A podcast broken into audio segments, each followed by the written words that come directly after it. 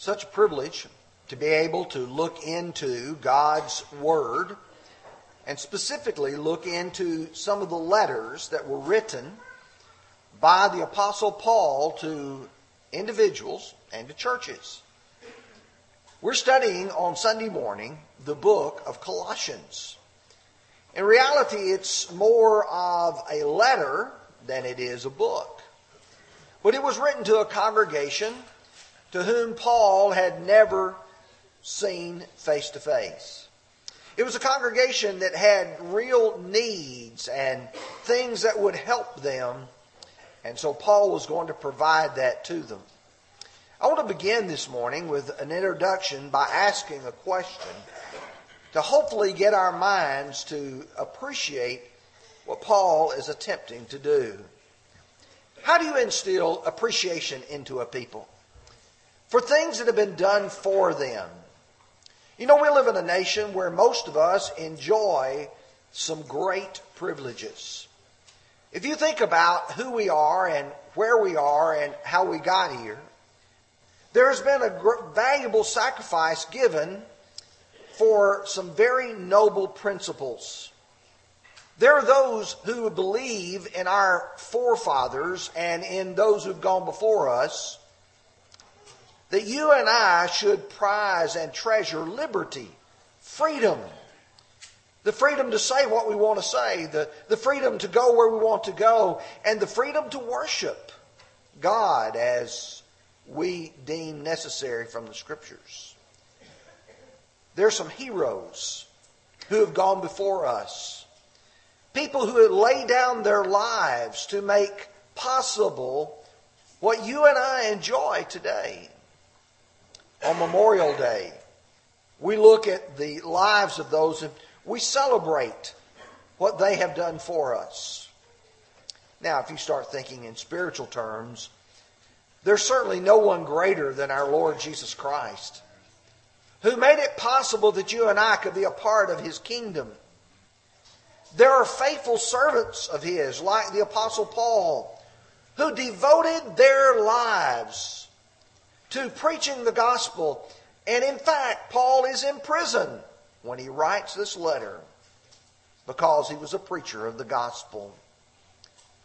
Paul wanted them to know that the blessing that they have is that not only are they in Christ, but Christ is in them. The theme verse is coming from chapter 1, verse 27. To them God willed to make known what are the riches of the glory of this mystery among the Gentiles, which is Christ in you, the hope of glory. If Paul looked at Colossae and says, I want you to understand what it means to say that Christ is in you, certainly those of us who live today ought to look and say, what does it mean to the church at Bobby Branch to say that God is in us and we are in God? If you'll open your Bibles now to the book of Colossians, to chapter 1, we're going to begin with verse 9 and we're going to go through verse 14. We're actually going to begin with verses 13 and 14 and then we're going to back up to verses 9 and following. And we're going to try to look at three things. We're going to notice two distinct kingdoms the kingdom of God and the kingdom of Satan. Then we're going to observe the deliverance that God has made possible the deliverance from the kingdom of Satan and into his dear kingdom. And then finally, to look at some of the demands that are placed upon us to live a better life. And that's really verses 9 and following. Let's begin, first of all, with this idea of two distinct kingdoms. He begins with the kingdom of darkness and the kingdom of light. When you begin at the very beginning of time in the book of Genesis and you go all the way to the end of the book of Revelation, you realize that those two great kingdoms are at odds with one another, as are their leaders. Satan's desire is to destroy what God built. Jesus' kingdom is to destroy what the devil has done. When Paul wrote the Galatians in chapter 5, verses 16 and 17, he said, I say that walk in the Spirit, and you will not fulfill the lust of the flesh. For the flesh lust against the Spirit, and the Spirit against the flesh. For these are contrary to one another, so that you do not do the things that you wish. There is a contrary nature, working one against another. Darkness is the one of sin, oppression, ruled by Satan. We need to see Satan for who he is. He's not just this benign creature out here who's a part of God's creation that has no real influence. No, the Bible warns us about him. He said, Be sober, be vigilant, because your adversary, the devil, walks about as a roaring lion, seeking whom he may destroy. He is our adversary. When Solomon wrote Proverbs chapter 2, he spoke about to deliver you from the way of evil, from the man who speaks perverse things, from those who lead the paths of uprightness, to walk in the ways of darkness, who rejoice in doing evil and delight in the perversity of the wicked. There are those who want to walk that pathway, who are interested in it. John 3, verse 19, Jesus said, And this is condemnation that light has come into the world, and men love darkness rather than their light because their deeds are evil. There are people in this world who love the world of Satan. They love the world of darkness. In Ephesians 5, verses 8 through 11, as well as chapter 6 and verse 12. He said, You were once darkness, but now you are light in the Lord. Walk as children of light. And then he says, Have no fellowship with the unfruitful works of darkness, but rather expose them. The kingdom of Satan is over here. All the darkness that goes with it. Those who want it, he says, don't be a part of it.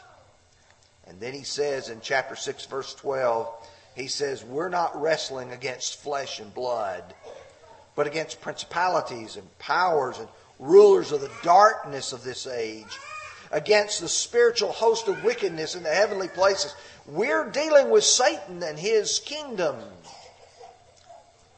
Contrast that, if you will, with that of the kingdom of light, where Jesus is the king. Matthew 16, verse 28. He said, There's some of you standing here who will not taste of death till you shall see the Son of Man coming in his kingdom. The kingdom the Lord was going to bring about. Chapter 1 and verse 8 of Hebrews. Your throne, O God, is forever and ever, and the scepter of righteousness is the scepter of your kingdom. He doesn't rule just by power and by might, he rules with a scepter of righteousness. John 18, verse 36 as he stood before Pilate, and Pilate was asking him, Are you really a king? And Jesus' response is, My kingdom is not of this world. If my kingdom were of this world, my servants would fight. That, so that I should not be delivered to the Jews. So my kingdom is not from here. Jesus is saying, I'm not the worldly leader that some had so mistaken him to be. I'm a heavenly leader. I'm leading in the paths of righteousness. John chapter 1, as John opens that wonderful letter about Jesus. He said in verses 4 and 5, In him was life, and the life was the light of men, and the light shines in the darkness, and the darkness did not apprehend it or comprehend it. Verses 7 through 9, this man came for a witness, to bear witness of the light, that all through him might believe. John said, I'm not that light, but he says, He is the true light.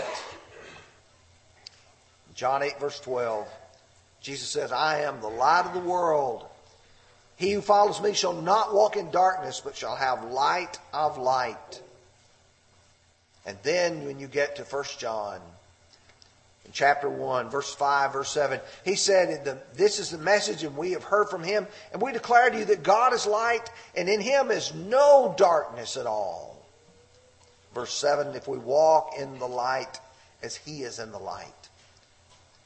Do you see the great, contrast between these two kingdoms?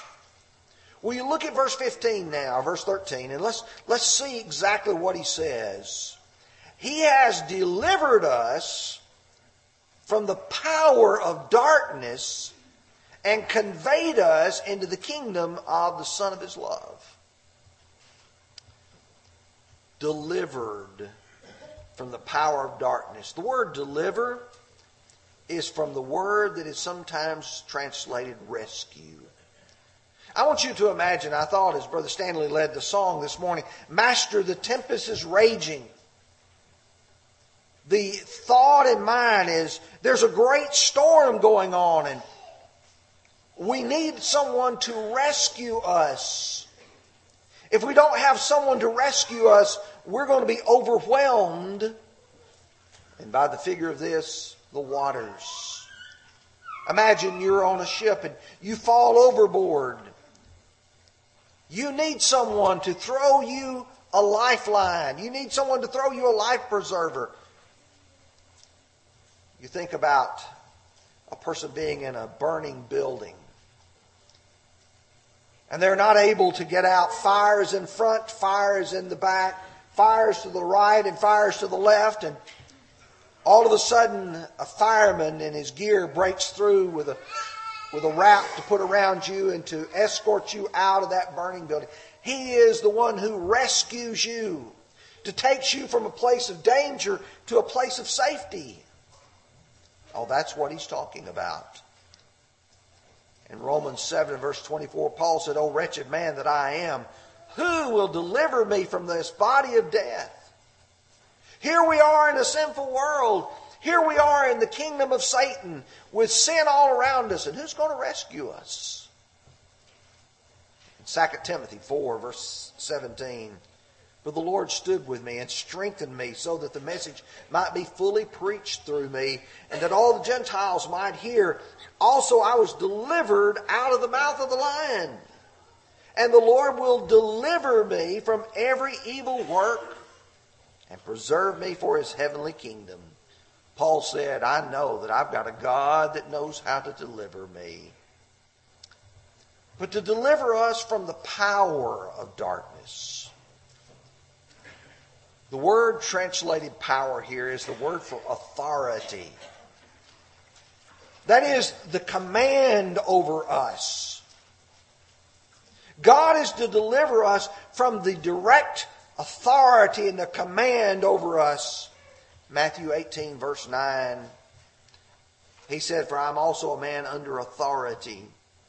1 Corinthians 15, 24 says, To end all rule and authority that's the idea behind this. You see, this power of darkness is the authority the devil exercises over us when he tells us, you need to do this, you need to do that. And someone says, well, how does he do that? Oh, he does that through his servants. And sometimes we are his servants. You remember Matthew 16? when Jesus showed them he had to go to Jerusalem, suffer many things at the hand of the chief priests and the scribes, and be killed the third day, rise again. And Peter said, Not so, Lord. And you remember how Jesus responded? Get behind me, Satan.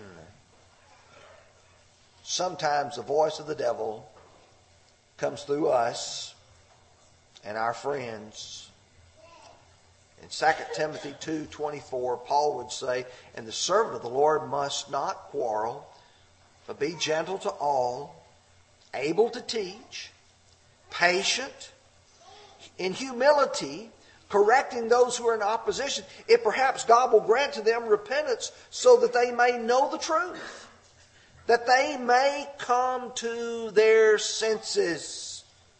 and escape the snare of the devil, having been taken captive by him to do his will.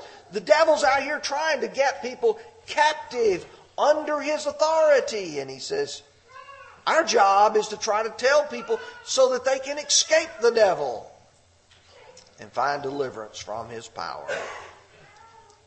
Romans 16 20. And the God of peace will crush Satan under your feet shortly. Yeah, God is capable of being our great deliverer. He has delivered us from the power of darkness, and if you're using the New King James, conveyed us into the kingdom of the Son of His love. If you're reading the original King James, the word's translated. The New American Standard transfers or translates it transferred into his kingdom. The truth is, it means to be removed from one place to another. You know, if you study the Old Testament, you realize the children of Israel had been taken from their land and moved to another land. They had been taken from Judah and moved all the way to Babylon. The same thing had happened earlier as Esarhaddon had taken, the king of Assyria had taken the people of the northern kingdom and moved them out and moved another people in. Ezra records that in chapter 4, verse 2. The latter part of that verse, he says, We've sacrificed to him since the days of Esarhaddon, king of Assyria, who brought us here. You see, what it described was a person who once was in this location, but was taken and moved to this location. Well, what a perfect example. To describe being taken from the kingdom of the devil, the kingdom of darkness, and being put into and moved into the kingdom of God. Sometimes the word's even used for put out.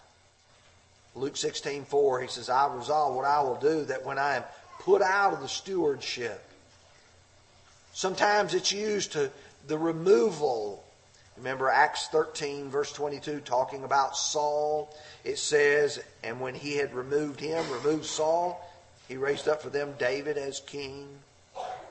So we have been moved from the kingdom of darkness and we've been moved into the kingdom of God's dear Son, the Son of His love.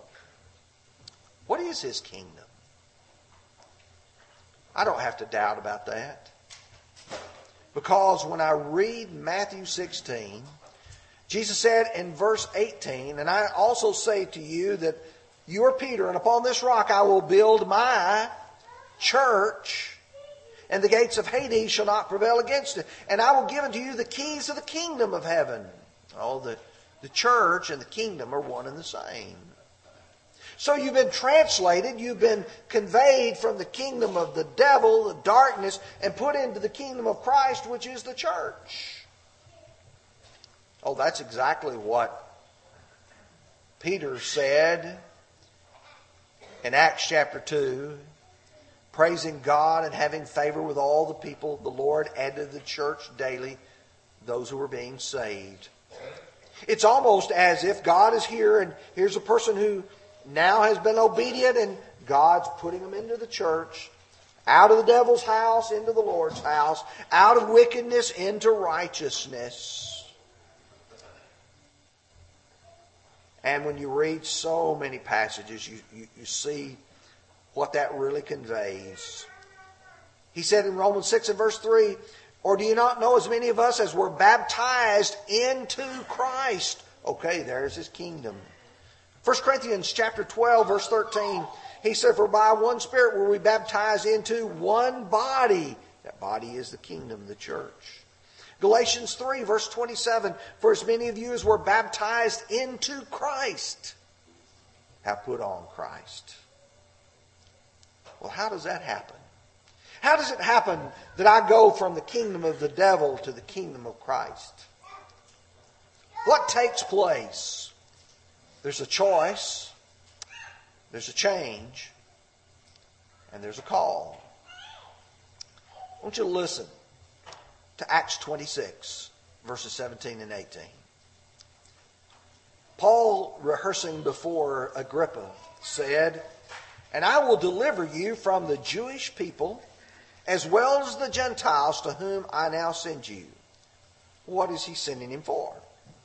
Very, very specific. To open their eyes in order to turn them from the power of darkness to light.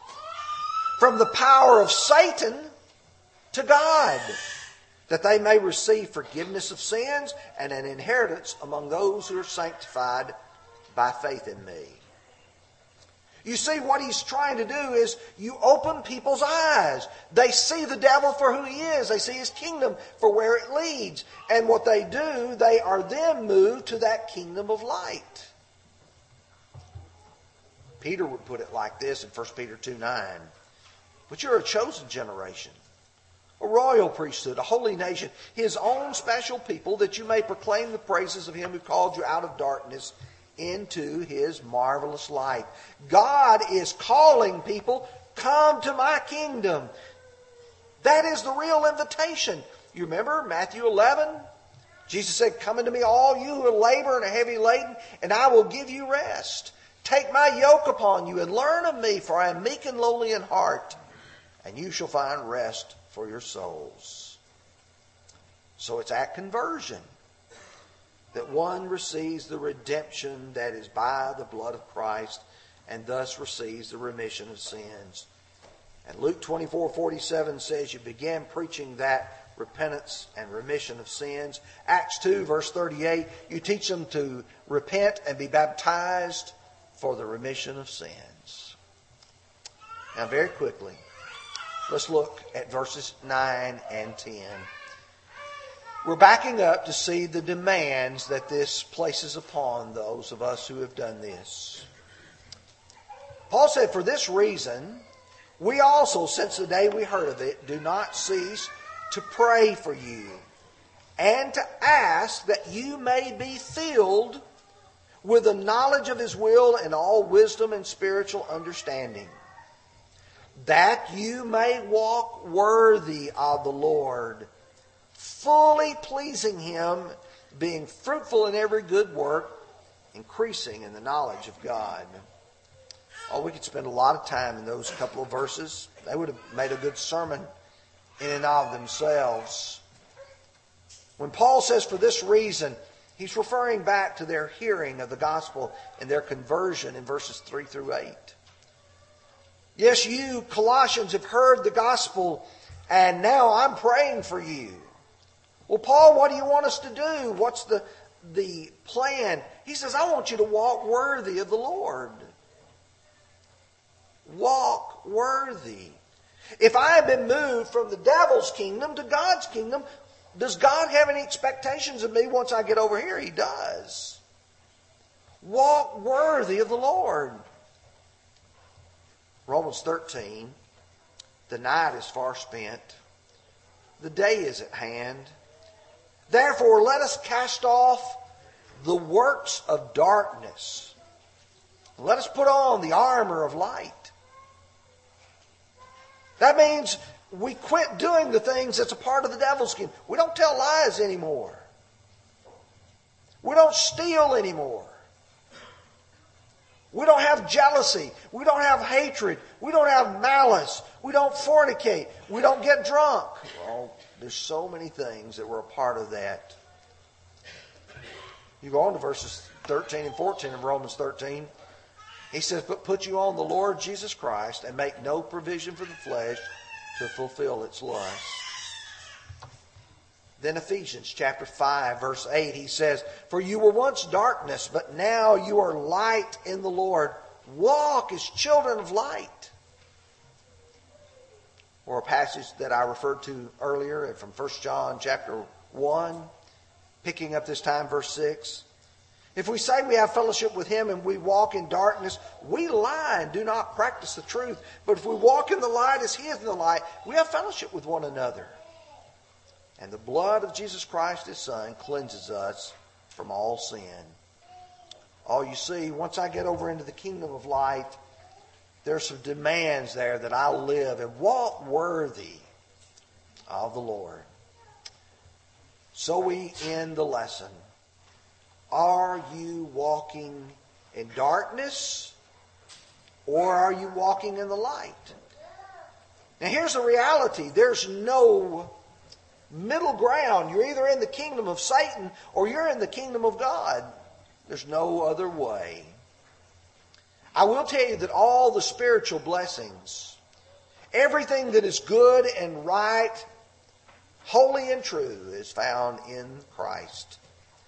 Blessed be the God and Father of our Lord Jesus Christ, who has blessed us with every spiritual blessing in the heavenly places in Christ. As Paul would write to the Colossians and hold up for them Christ in you, the hope of glory. But in order to be conveyed into the kingdom, you have to be converted to Christ first. There is the move from the devil's kingdom to the Lord's kingdom, but that occurs when you yourself make a choice to say, I no longer want to serve the devil. I no longer want to be a part of his kingdom. I want to serve the Lord. We're going to sing the invitation song, number 587 Soul, a Savior thou art needing. Do you need to obey the gospel this morning? Do you need to be restored? If do, come while together we stand and sing.